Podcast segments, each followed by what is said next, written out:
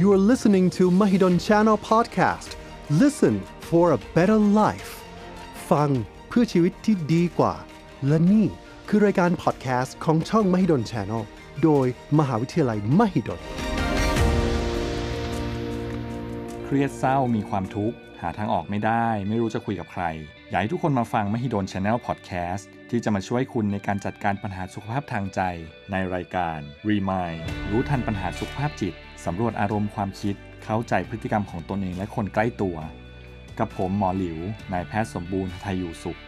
จิตแพทย์เด็กและวัยรุ่น คณะแพทยศาสตร์ศิริราชพยาบาล มหาวิทยาลัยมหิดล วันนี้เราอยู่กันภายใต้สถานการณ์โรคติดเชื้อโควิดนะครับทำให้อุปกรณ์เราเยอะนิดหนึ่งนะครับ อาจจะมีบางช่วง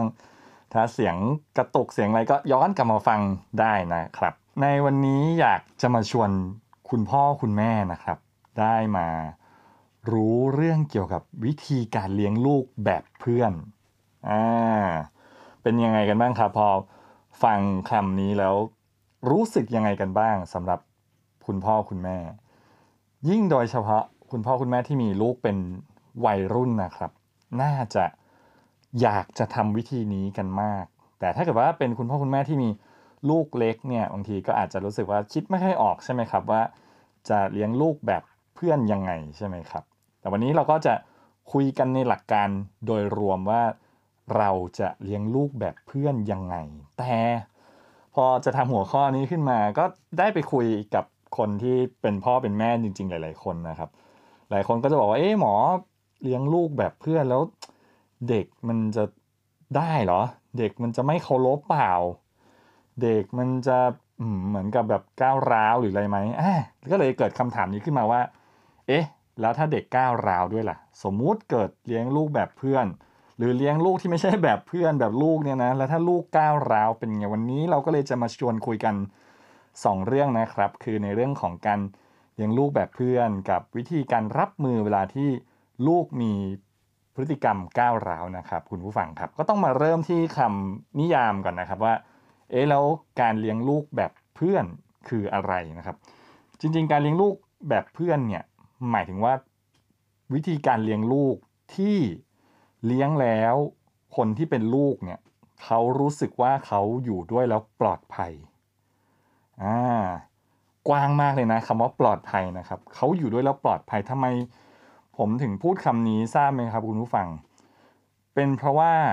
ความปลอดภัยเนี่ยเป็นพื้นฐานแรกสุดเลยครับ ที่จะทำให้ลูก อยู่แล้ว เขาสามารถที่จะสงบใจได้ เขาจะไว้วางใจได้ เขาจะอบอุ่นใจ เขาจะมั่นใจ แล้วถึงจะมีดีๆ อะไรต่อมาในอนาคตอีกมากมาย แต่มันต้องเริ่มด้วยพื้นฐานคำว่าปลอดภัย ดังนั้นจริงๆแล้วคำว่าเลี้ยงลูกแบบเพื่อนเนี่ยนะครับ จริง ๆ มันก็เลยเป็นคำที่ให้นิยามไว้ค่อนข้างกว้างว่าทำให้เด็กที่ถูกเลี้ยงแบบนี้เขารู้สึกว่าเขาอยู่แล้วเขา รู้สึกปลอดภัยนะครับ ชวนคิดต่อครับว่าเอ๊ะจริงแล้วความปลอดภัยเนี่ยทำไมถึงสำคัญขอชวนคุณพ่อคุณแม่หรือผู้ฟังทุกท่านลองคิดตามกันนะครับว่า ทุกเช้าที่เราตื่นขึ้นมา ถ้าเรารู้ว่าชีวิตเราจะเผชิญอะไร เราคาดเดาได้ว่าเดี๋ยวเราจะมีข้าวกินไหมเราคาดเดาได้ว่า เราจะเดินทางได้ รถไม่เสีย เราคาดเดาได้ว่าเราไปถึงจะเจอ หัวหน้าที่อารมณ์ดี เราคาดเดาได้ว่ากลับมาตอนเย็น เราจะเจอสามีหรือภรรยาหรือลูกเราที่ดี รู้สึกยังไงครับ เชื่อว่าหลาย ๆ อย่าง ถ้าเอามาขมวดรวมกันแล้ว มันก็จะเป็นความรู้สึกว่าเราอุ่นใจเรามั่นใจ แต่จริง ๆ แล้วมันคือความรู้สึกปลอดภัยและมั่นคงภายในใจ เห็นไหมครับคำว่าปลอดภัยมั่นคงทางจิตใจ มันยังส่งผลต่อคนเป็นพ่อเป็นแม่ ดังนั้นลูกๆเรานะครับ ไม่ว่าจะอยู่วัยไหน เขายิ่งต้องการสิ่งนี้ เพราะเป็นพื้นฐานของการดำรงชีวิตของมนุษย์ทุกๆคนนะครับ ดังนั้นวิธีการเลี้ยงลูกแบบเพื่อนเนี่ยจึงจะทำให้เกิดความรู้สึกมั่นคง เกิดความรู้สึกปลอดภัยนะครับ ความสำคัญมันก็เลยเกิดว่าถ้าเด็กเขารู้สึกว่าเขามั่นคงภายในใจ เขาสึกว่าเขาปลอดภัยภายในใจ มันจะทำให้เขาเชื่อมั่นได้ว่า โลกนี้ไว้วางใจได้ จะเชื่อมั่นได้ว่าคนที่อยู่ตรงหน้า ซึ่งหลายๆทีก็คือพ่อแม่เขาเนี่ยเป็นคนที่เขารู้สึกไว้วางใจได้ อยู่ด้วยแล้วเขามีความสุขอยู่ด้วยแล้วเขารู้สึกว่าอุ่นใจสบายใจ เวลาที่เด็กอยู่ตรงหน้าคุณพ่อคุณแม่นะครับ ถ้าเป็นเวลาที่เกิดเรื่องราวดีๆ เช่นเขาเล่นสนุกหรือเขาไปโรงเรียนมาแล้วเขาได้รับคำชมจากครู คนแรก ๆที่เด็กเขาอยากจะมาบอก อยากจะมาอวด อยากจะมาโชว์ ก็คือพ่อกับแม่ครับ คือคนที่เลี้ยงดูเขาเป็นหลักคนที่เขารู้สึกว่าเขาอยู่ด้วยแล้วเขาสบายใจไว้วางใจ อันนี้คือเวลาที่คนเราดีๆนะครับ แต่ในเวลาที่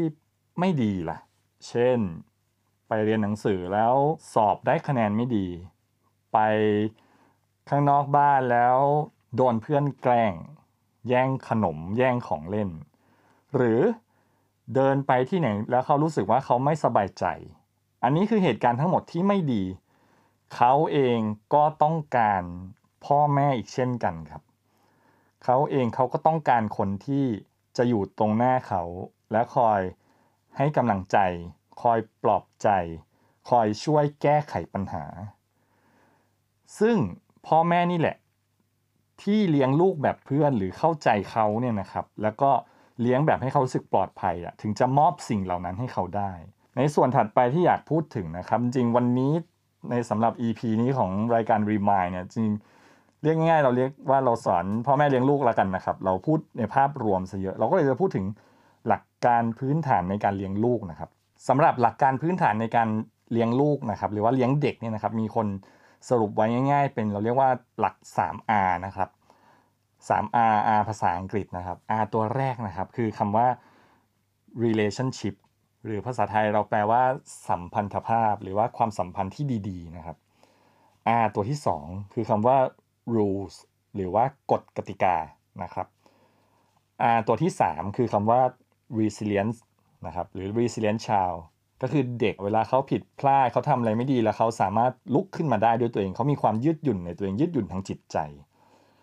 เมื่อได้ R ที่ 1 คือ relationship มาบวกกับ R ที่ 2 คือ rules บวกกันแล้วจะได้ออกมาเป็น resilient child หรือเด็กที่ยืดหยุ่นเด็กที่มีความสามารถในการฟื้นฟูจิตใจตัวเอง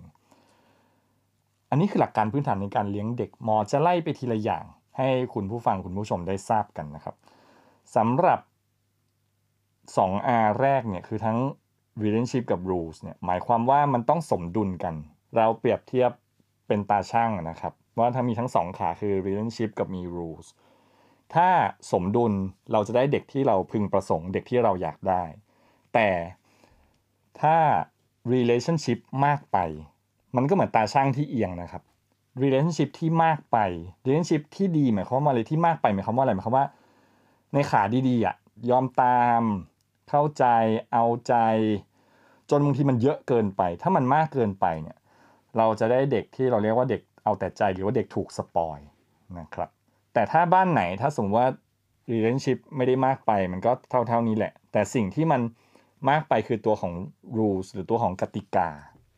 ถ้ากติกามากไปเด็กจะเป็นยังไงครับ เด็กจะเป็นเด็กที่เก็บกด เด็กจะเป็นเด็กที่ถูกบังคับ เขาจะรู้สึก ไม่กล้าทำอะไรอะไรเลย แล้วก็เก็บความรู้สึก เก็บความต้องการไว้ภายในทั้งหมด จนวันดีคืนดีมันเก็บเมื่อไหร่มันก็ระเบิดออกมานะครับ กลายเป็นเด็กที่มีปัญหาพฤติกรรม ดังนั้นทั้ง relationship ทั้ง rules ต้องสมดุลกัน เราถึงจะได้เด็กที่มีคุณลักษณะพึงประสงค์นะครับ ซึ่ง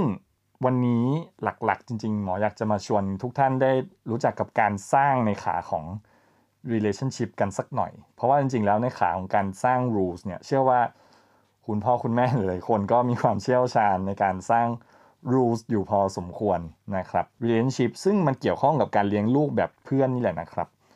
เราจะมาพูดถึงวิธีปฏิบัติในการสร้าง relationship กับลูกนะครับ อันแรกสุดเลยนะครับ คือเรื่องของการที่เราคนเป็นพ่อเป็นแม่เนี่ยให้ความรักให้ความอบอุ่นกับลูก ต้องบอกแบบนี้ครับว่า พ่อแม่ เป็นคนที่สำคัญกับเขาที่สุด แบบที่พูดไปตอนต้นว่า เวลาเขาทำอะไรดีเขาก็อยากเห็นคนนี้ เวลาที่เขาทำอะไรไม่ดี เขาก็อยากเห็นคนนี้สองคนนี้แหละ ที่จะมาให้กำลังใจเขา เคยได้ยินไหมครับว่า พ่อแม่เนี่ยเป็นเหมือนพระในบ้านใช่ไหมครับแล้วคำพูดพ่อกับแม่ก็เป็นคำพูดที่ศักดิ์สิทธิ์ ดังนั้นเวลาพ่อแม่พูดอะไรออกไป สิ่งนั้นก็มักจะเป็นสิ่งที่ลูกจะเชื่อว่าเขาเป็นอย่างนั้น ดังนั้นถ้าคุณพ่อคุณแม่ท่านไหนอยากให้ลูกเป็นเด็กดี อยากให้ลูกเป็นเด็กน่ารัก ก็หมั่นพูดคำนั้นครับ พูดให้เขาฟังซ้ำๆซ้ำๆเขาก็จะเชื่อ มันเหมือนกับทบทวนประสบการณ์คุณพ่อคุณแม่ว่าเราลองนึกย้อนไปว่าตอนเราเป็นเด็กๆ พ่อแม่เรามักจะบอกว่าเราเป็นยังไง ปัจจุบันหลายๆคนก็มักจะเชื่อว่าเรายังเป็นอย่างนั้นอยู่นะครับ ดังนั้นวิธีการคือ เรากลับมาที่การให้ความรักความอบอุ่นพูดในสิ่งที่เราอยากให้ลูกเป็นแบบเป็นจริงนะครับ หลักการข้อที่ 2 การสร้างเรียนชิพนะครับ คือส่งเสริมให้เด็กเขารู้สึกว่าเขามีคุณค่า และเขาภูมิใจในตัวเอง ความรู้สึกมีคุณค่าในตัวเองเนี่ยสำคัญมากๆสำหรับเด็กเลยนะครับสำคัญตรงที่ว่าคนเราเวลาที่เราจะทำอะไรอะไรบางอย่างเนี่ยบางทีมันต้องรู้สึกได้ว่า เรามีค่าพอที่จะทำหรือเรามีคุณค่าพอที่เราจะนั่งอยู่ตรงนี้จะทำ สิ่งเหล่านี้ถ้าเกิดว่าคนคนนั้นรู้สึกว่าตัวเอง ฉันไม่เห็นต้องมีค่าเลย ฉันจะอยู่ไปทำไมสุดท้ายบางทีมันวนกลับมาที่ว่าตั้งคำถามกับการดำรงอยู่ของตัวเอง จนถึงขั้นบางคนอาจจะคิดเรื่องของทำร้ายตัวเอง หรือว่าฆ่าตัวตายไปเลยก็ได้ ถ้าเกิดว่าวันหนึ่งเขารู้สึกว่าตัวเขาเป็นคนที่ไม่มีคุณค่า ดังนั้นความรู้สึกมีคุณค่า และความรู้สึกที่เขาจะภาคภูมิใจในตัวเอง คนที่จะเป็นคนสร้างตั้งแต่ลูกยังเล็กเนี่ยคือพ่อกับแม่นะครับ ที่มักจะเป็นคนที่ต้องบอกเขาว่า เขามีค่าอย่างไร เขาควรจะดำรงชีวิตอย่างไร เพื่อที่เขาจะได้เติบโตไปในแบบที่เหมาะสมเป็นผู้ใหญ่ที่ดีของสังคม แต่ต้องเริ่มจากสิ่งเหล่านี้ก่อนโดย ถ้าเกิดว่าเป็นคนที่ลูกเล็กเนี่ยเราเริ่มจากเรื่องง่าย ๆ ก่อนนะครับหมอชวนคุณพ่อแม่ที่นึกย้อนถ้ามีลูกเล็กอาจจะนึกออกง่ายมากเลย คือ เช่นเด็กแค่เดินได้อะแค่ก้าวขาได้หรือว่าเรียกแม่ได้คำแรกเนี่ย พ่อแม่รู้สึกยังไงครับ เราชมแล้วนะเราตบมือแล้วนะ ใครเก่งยกมือขึ้น โอ้โห เราทำอย่างนี้มาโดยตลอด เขาเองเขาจะรู้สึกว่าเขามีคุณค่าและเขาภูมิใจในความเป็นตัวเขา แต่สิ่งเหล่านี้นะครับ มักจะหายไปตอนที่ลูกเริ่มเข้าโรงเรียน หมอไม่อยากให้คนที่ต้องมาลดทอนคุณค่าของเด็กกลายเป็นคนที่เด็กเขารู้สึกไว้วางใจและรักเขามากที่สุด ดังนั้นเราก็เลยต้องมาช่วยกันสร้างไงครับว่าเราจะทำให้ลูกภูมิใจและเขารู้สึกว่าเขามีคุณค่าในตัวเอง ได้อย่างไรจากคำพูดของคนเป็นพ่อเป็นแม่นี่แหละนะครับ เห็นข้อดีของเขาในสิ่งที่เขาทำได้เล็กๆน้อยๆในลำดับถัดมาของการเลี้ยงลูกแบบเพื่อนนะครับ เราเองจะต้องคำนึงและตระหนักว่าเขาเป็นเด็กอยู่ในวัยนั้นๆนะบางทีพัฒนาการตามวัยเนี่ยเป็นเรื่องที่พ่อแม่ต้องเรียนรู้นะครับหมอคิดว่าในยุคปัจจุบันเราหาความรู้เรื่องพวกนี้ได้ไม่ยากเท่าไหร่ เราเองคงไม่คาดหวังให้เด็ก 3 ขวบทำได้เท่าเด็ก 12 แปลว่าเราไม่เข้าใจพัฒนาการตามช่วงวัยของเด็ก เมื่อไหร่ที่เราไม่เข้าใจเราจะคาดหวัง แล้วเราจะกดดัน แล้วเราอาจจะเผลอลงโทษหรือตำหนิ โดยไม่รู้ตัวนะฮะโดยการฝั่งเด็กเอง สมองเขาบางทีเขายังพัฒนาไปไม่ถึง เขาก็ไม่เข้าใจ เขาก็อยากเป็นคนที่พ่อแม่ชื่นชม เขาก็อยากเป็นคนที่พ่อแม่ให้กำลังใจอยู่ตลอดแหละ แต่บางทีเขาทำไม่ได้ด้วยพัฒนาการเขาที่ยังไปไม่ถึงดังนั้น พ่อแม่ต้องรู้จักช่วงวัยของเขา ในขณะเดียวกันเข้าใจธรรมชาติของเด็กแต่ละคนด้วยนะครับ ว่าเด็กแต่ละคนไม่เหมือนกัน พื้นอารมณ์ของเขาบางคนอาจจะเป็นเด็กเลี้ยงง่าย บางคนอาจจะเป็นเด็กที่ขี้วิตกกังวล โดยไม่ได้เห็นมีใครไปบังคับให้เขาเป็นอย่างนั้นน่ะแต่ธรรมชาติเป็นอย่างนั้นน่ะดังนั้นถ้าพ่อแม่รู้ความแตกต่างของเขาก่อน เราจะคาดหวังเขาเหมาะสม แล้วเราจะรู้จักลูกเราว่าเขาเป็นยังไงนะครับ จะนำมาสู่ข้อต่อไปคือ เราจะเปิดโอกาสให้เขาได้เป็นตัวของตัวเอง ความเป็นตัวของตัวเองหมอชวนคุณพ่อคุณแม่นึก เวลาที่เราอยู่กับใครแล้วเราสบายใจ แบบนั้นน่ะเราจะกล้าเป็นตัวเอง เวลาที่เราเป็นตัวเองเราไม่ค่อยเหนื่อยนะครับ เราจะทำผิดได้บ้าง เราจะแสดงออกในมุมที่เราไม่ค่อยน่ารักได้บ้าง เราไม่จำเป็นต้องโอ้โหเพอร์เฟกแล้วก็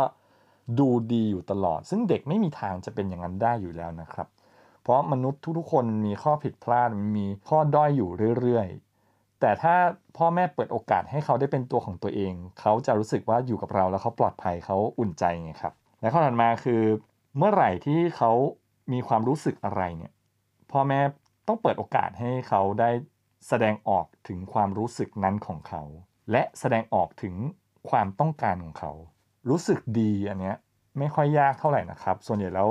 เวลาคนเรารู้สึกดีพ่อแม่ไม่รู้สึกอะไรที่ลูกจะแสดงออกแบบนั้น เด็กชอบกินอันนี้ เด็กชอบเล่นอันนี้ ชอบดูอันนี้ พ่อแม่ก็เฉยๆแต่เวลาที่เขารู้สึกไม่ดีอะพ่อแม่ต้องเปิดโอกาสครับ ให้เขาได้แสดงออก เช่น วันนี้หนูเสียใจ วันนี้ผมโกรธจังเลยแม่พ่อแม่ต้องเปิดโอกาสและฟังความรู้สึกของลูก แล้วลองคุยกับเขาสนทนากับเขาต่อว่า แล้วความต้องการของเขาคืออะไร จะทำให้เราเข้าใจลูกเยอะขึ้นนะครับว่า จริง ๆ แล้วเขามีความรู้สึกอะไรอยู่ แล้วจริงๆแล้วเขาอยากทำอะไร และในช่วงเวลานั้นนะครับ เวลาที่เราฟังเนี่ยอย่าเพิ่งรีบสอน อย่าเพิ่งรีบตำหนิ อย่าเพิ่งรีบต่อว่า เพราะเราจะเข้าใจเขาอย่างแท้จริง แล้วสุดท้ายเราเองเราก็จะบอกเขาได้ว่าสิ่งที่ควรจะทำคืออะไร แต่ต้องเปิดโอกาสให้เขาแสดงความเป็นตัวเขาก่อนนะครับ อย่าเพิ่งไปรีบสอนรีบบอกตั้งแต่ต้นไม่อย่างนั้นแล้ว ลูกจะไม่กล้าแสดงออกเพราะเขากลัวว่าเขาพูดออกมาแล้วเขาจะผิด แล้วจะถูกพ่อแม่ตำหนินะครับ ทีนี้เนี่ยคำว่าเลี้ยงลูกแบบเพื่อนจริงแล้วพอเราพูดถึงตั้งแต่คำนิยามเราพูดถึงตั้งแต่ว่าสาเหตุความสำคัญแล้วก็หลักการพื้นฐานการเลี้ยงลูกแล้วเนี่ยบางคนฟังมาถึงตรงนี้อาจจะรู้สึกว่า เอ๊ะหมอแล้วถ้าบางคนพ่อแม่ที่อาจจะอายุเยอะหน่อย แล้วก็มีลูกแล้วก็อายุสมมติห่างกันสัก 30-40 ปี บางบ้านเป็นลูกหลงนะก็จะรู้สึกว่าจะเลี้ยงยังไงอะ่ะมันมันห่างกับลูกมากขนาดนี้จะไปเป็นเพื่อนยังไงเนี่ยแม่ก็อายุเยอะขนาดนี้แล้ว พ่อก็ไม่ไหวแล้วเนี่ยจะไปเป็นเพื่อนยังไงคำว่าเลี้ยงลูกแบบเพื่อนมันไม่ได้หมายความว่าเป็นเพื่อนกันแล้วต้องอายุเท่ากันนะครับ ดังนั้นความว่าเลี้ยงลูกแบบเพื่อนหมายความว่าคนที่อยู่ด้วยแล้วเด็กเขารู้สึกว่าเขาปลอดภัยเขาไว้ใจได้ ดังนั้นไม่ว่าอายุเท่าไหร่ก็สามารถเลี้ยงลูกแบบเพื่อนได้ เพราะเราสามารถสร้างสัมพันธภาพ เราสามารถสร้าง relationship กับเขาได้นะครับ แต่ความสำคัญนะครับ หมอคิดว่า ก่อนที่จะไปเลี้ยงลูกแบบเพื่อนก่อนที่จะมีเทคนิคมีทักษะได้เนี่ยต้องเริ่มที่แนวคิดต้องเริ่มที่ mindset ของคนเป็นพ่อเป็นแม่ก่อน เพราะว่าถ้าเรายังติดอยู่กับคำนะบางคนพอได้ยินคำว่าเลี้ยงลูกแบบเพื่อนเปิดมาเห็นนี่นะแล้วก็ปิดเลยเพราะไม่สนใจรู้สึกว่าหมอน่าจะมาสปอยเด็ก มันจะทำให้เราไม่สามารถดูแลเขาได้อย่างที่ทำให้เขาสึกปลอดภัย หรือทำให้เขาสึกว่าเราเป็นเพื่อนกับเขาอย่างแท้จริงได้นะครับ เพราะว่าบางทีคนเป็นพ่อเป็นแม่นี่แหละ ถูกเลี้ยงดูมาแบบไหน ก็มักจะเอาวิธีการแบบนั้นนะไปดูแลลูกตัวเอง ต้องยอมรับแบบนี้ครับว่าสังคมของเราเนี่ยหลาย ๆ ที เราเลี้ยงเด็กโดยการขู่ โดยการตำหนิโดยการจับผิด ยกตัวอย่างเช่นอะไร เรื่องที่หมอเจออยู่บ่อย ๆ ตั้งแต่เป็นหมอใหม่ ๆ เลยนะครับ เช่น อย่าร้องนะ งั้นเดี๋ยวให้หมอฉีดยาเป็นไงคนเป็นหมอบางทีนั่งอยู่ตรงนี้ก็รู้สึกว่ายังไม่ได้ทำอะไรผิดเลยทำไมอยู่ดีๆ ต้องโดนคุณแม่ขู่ว่าจะเป็นคนที่มีปัญหานะเห็นไหมครับ จริงแล้วเวลาที่พ่อแม่ขู่เด็กว่าอย่าร้องนะ เดี๋ยวให้หมอฉีดยา สิ่งที่พ่อแม่ต้องการคือ ให้ร่วมมือกับหมอ ยอมให้หมอตรวจดีๆ แต่วิธีการบอกมันไม่เป็นแบบนี้ไงวิธีการบอกมันกลับกลายเป็นการขู่เป็นการตำหนิ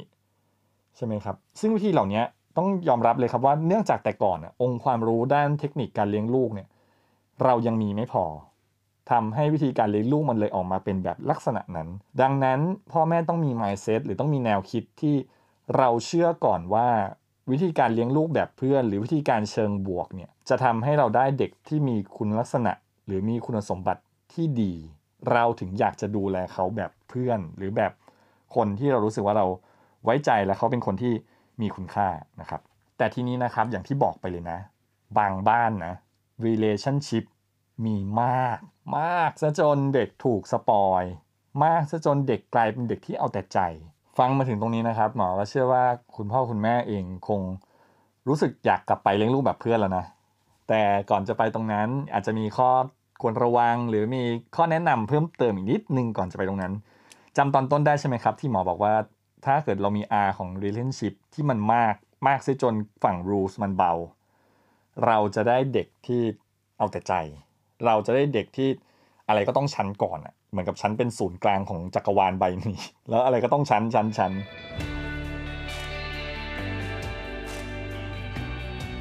ดังนั้นข้อควรระวังกันเลี้ยงลูกแบบเพื่อนที่มากเกินไปคือ เราอาจจะได้เด็กที่ก้าวร้าวนะครับ เพราะเวลาที่เด็กเขาไม่ได้ดั่งใจเขาจะเขาก็จะโวยวายเขาก็จะร้องกรีดต่างๆนานาหรือลงไปนอนดิ้นกับพื้น วิธีการรับมือเวลาที่ลูกมีพฤติกรรมก้าวร้าวนะครับ อย่างแรกสุด พ่อแม่รับรู้อารมณ์ของตัวเองก่อน มีบางคนบอกว่าพ่อแม่ต้องไม่ใช้อารมณ์แต่หมอเองไม่ค่อยเห็นด้วยหมอเองรู้สึกว่าคำว่าพ่อแม่ไม่ใช้อารมณ์เนี่ยทำไม่ได้ เพราะมนุษย์ทุกคนมีอารมณ์ รับรู้อารมณ์ก่อนครับว่า เวลาที่ลูกก้าวร้าว เวลาที่ลูกมีพฤติกรรมที่ไม่ดี พ่อแม่กำลังรู้สึกอะไรหลายๆที่เวลาที่ลูกมีพฤติกรรมก้าวร้าวเนี่ยพ่อแม่ก็มักจะเป็นความรู้สึกทางลบแหละครับ เช่น ไม่ชอบ เช่นโกรธ เช่นเสียใจ หรือบางทีไปก้าวร้าวต่อหน้าคนอื่น ก็กลายเป็นความรู้สึกอายของพ่อแม่ รับรู้อารมณ์ก่อนครับว่าเรากำลังรู้สึกแบบนั้น แต่มันเร็วมากเลยนะครับ เพราะว่าเวลาลูกก้าวร้าวเนี่ยพอรับรู้อารมณ์แล้วเราต้องจัดการทันที แต่ว่าให้เวลาตัวเองตรงนี้แป๊บหนึ่งครับ ฝึกซ้ำๆรู้อารมณ์ตัวเองซ้ำๆซ้ำๆโกรธทำยังไง หายใจเข้าออกสามทีก่อน แล้วค่อยเข้าไปเอาลูกออกมาจากสถานการณ์อายทำไง หายใจออกสามที่เหมือนกัน แล้วก็พาลูกออกไปจากตรงนั้น หรือเราเองเดินออกไปก่อนบางทีเด็กก็จะเงียบลงนะบางทีเวลาพ่อแม่ไม่อยู่ตรงนั้น ดังนั้นเข้าใจก่อนครับว่า เรากำลังรู้สึกอะไร แล้วใช้อารมณ์แบบเหมาะสมในอันถัดมาคือเราเข้าใจอารมณ์ลูกครับ อันที่สองว่าตกลงตอนเนี้ยที่ก้าวร้าวแบบนี้พฤติกรรมที่เราเห็นว่าลูกก้าวร้าวอะ ลูกกำลังรู้สึกอะไร เพราะต้นเหตุของความก้าวร้าว ซึ่งจริงจะนำไปสู่ข้อที่ 3 คือสาเหตุของความก้าวร้าวเนี่ยมันมีหลากหลายเลยนะครับ เช่นอยากได้ของแล้วไม่ได้ เช่นถูกต่อว่า แต่เวลาที่เราจะเข้าใจสาเหตุของอารมณ์ของลูกเนี่ยบางทีเราก็ต้องรู้เรื่องราวก่อน แล้วหลาย ๆ ทีเราก็จะคาดคันลูกระหว่างที่เขากำลังร้องไห้ ระหว่างที่เรากำลังกรีด ระหว่างที่เขากำลังโกรธ ซึ่งไม่ได้หรอกครับ ในเวลานั้นเด็กไม่พร้อมที่จะเล่า เวลาที่เราเจอลูกที่ก้าวร้าวเนี่ยเราถึงต้องเข้าไปรับรู้และเข้าใจเขาก่อนไงครับเราจะเห็นเหมือนคลื่นอารมณ์ที่พอมันขึ้นนะแล้วถ้ามันกำลังขึ้นอยู่ในขาขึ้นนะแล้วเราไปทำให้มันลงอะมันไม่ลงหรอกครับบางทีต้องปล่อยให้มันขึ้นไปก่อน แล้วจังหวะมันจะลงมาเองอะบางทีอะแล้วพอลงนั้นอะจังหวะนั้นอะคุณพ่อคุณแม่ค่อยเข้าไปจัดการว่า เออ มีอะไรให้แม่ช่วย ไหนไหนลองบอกแม่ซิว่าตอนนี้หนูกำลังรู้สึกอะไร อันนี้นะครับคือวิธีการที่เราจะสื่อสารแล้วเราก็สังเกตอารมณ์ของเขา จังหวะนั้นเนี่ยนำมาสู่ขั้นตอนสุดท้ายขั้นตอนที่ 4 คือ เราเข้าใจแล้วว่าลูกพร้อม เราถึงจะคุยและสื่อสารกับเขาสี่ขั้นนะครับอย่าลืมนะครับ อันแรกรับรู้อารมณ์ของเรา อันที่ 2 เข้าใจอารมณ์ลูก อันที่ 3 รู้สาเหตุ อันที่ 4 คุยเมื่อพร้อม ค่อยๆไป ทีละขั้น เวลาเราเจอลูกที่มีพฤติกรรมก้าวร้าวนะครับ แล้วบางทีมันก็เกิดซ้ำๆซ้ำๆหมออยากชวนทุกท่านกลับไปคิดกันว่า เอ๊ะตัวมันมีสาเหตุที่มันเบื้องลึกหรือเบื้องหลังกว่านั้นไหมที่ทำให้ลูกก้าวร้าวซ้ำๆซ้ำๆเพราะบางทีมันมีปัจจัยในบ้านมากมาย เช่น ผู้ใหญ่บางคนทำไม่เหมือนกัน เช่น เราซึ่งทำไม่เหมือนกันในแต่ละครั้ง เพราะความไม่มั่นคงหรือสถานการณ์บางอย่าง ดังนั้นความยืดหยุ่นก็สำคัญเหมือนกันนะครับ เวลาที่เราจะเลี้ยงดูเด็ก เพราะบางทีเนี่ยเด็กเขาก็ เรียนรู้นะครับว่าพ่อแม่เป็นคนยังไง เด็กเขาก็เรียนรู้ว่าเขาจะต้องทำแบบไหนกับใคร ดังนั้นความมั่นคงเสมอต้นเสมอปลาย ผู้ใหญ่ทุกคนเป็นแนวทางเดียวกันถึงสำคัญในการเลี้ยงดูเด็ก และทำให้การเลี้ยงดูลูกแบบเพื่อนเนี่ยประสบผลสำเร็จแล้วได้เด็กที่มีความยืดหยุ่นในตัวเอง ได้เด็กที่มีความมั่นคงทางอารมณ์ ซึ่งถ้าลูกมีพฤติกรรมก้าวร้าวซ้ำๆๆ ๆ ในบางครั้งเนี่ยมันจะเกิดการเรียนรู้ของเขาครับว่าเขาเอาแต่ใจได้ เขาเป็นศูนย์กลางของโลกใบนี้ เขาต้องถูกเอาใจ จนกระทั่งการเรียนรู้ใหม่ไม่เกิด จนกระทั่งไม่เกิดพฤติกรรมที่ดี กลายเป็นพ่อแม่รังแกฉัน ซึ่งเราคงไม่อยากได้แบบนั้นนะครับ วันนี้เราได้ฟังเรื่องของวิธีการเลี้ยงลูกแบบเพื่อน เราได้ดูวิธีการจัดการเด็กที่มีพฤติกรรมก้าวร้าวไปบ้างแล้วสำหรับพ่อแม่บางท่านอาจจะรู้สึกว่าเอ๊ะแล้วถ้าเกิดว่ามันไม่ไหวล่ะ เช่น เด็กก็ไม่ทำตามที่ควรจะทำแล้วก็ทำผิดอยู่เรื่อยๆ เราจะลงโทษ หรือเราจะจัดการเขายังไงคุณหมอมีวิธีการไหม เดี๋ยวจะชวนกันมาฟังใน EP ถัดไปนะครับ ว่าถ้าเกิดว่าเด็กที่มีปัญหาพฤติกรรม เด็กที่ทำเรื่องราวที่ไม่น่ารัก พ่อแม่จะลงโทษลูกยังไง ตีได้ไหมคำถามเกิดขึ้นแน่ๆมาชวนฟังกันในตอนถัดไปนะครับสำหรับวันนี้รายการรีมายก็หมดเวลาลงแล้วขอลาคุณผู้ฟังและคุณผู้ชมทุกท่านไปก่อนนะครับ สวัสดีครับ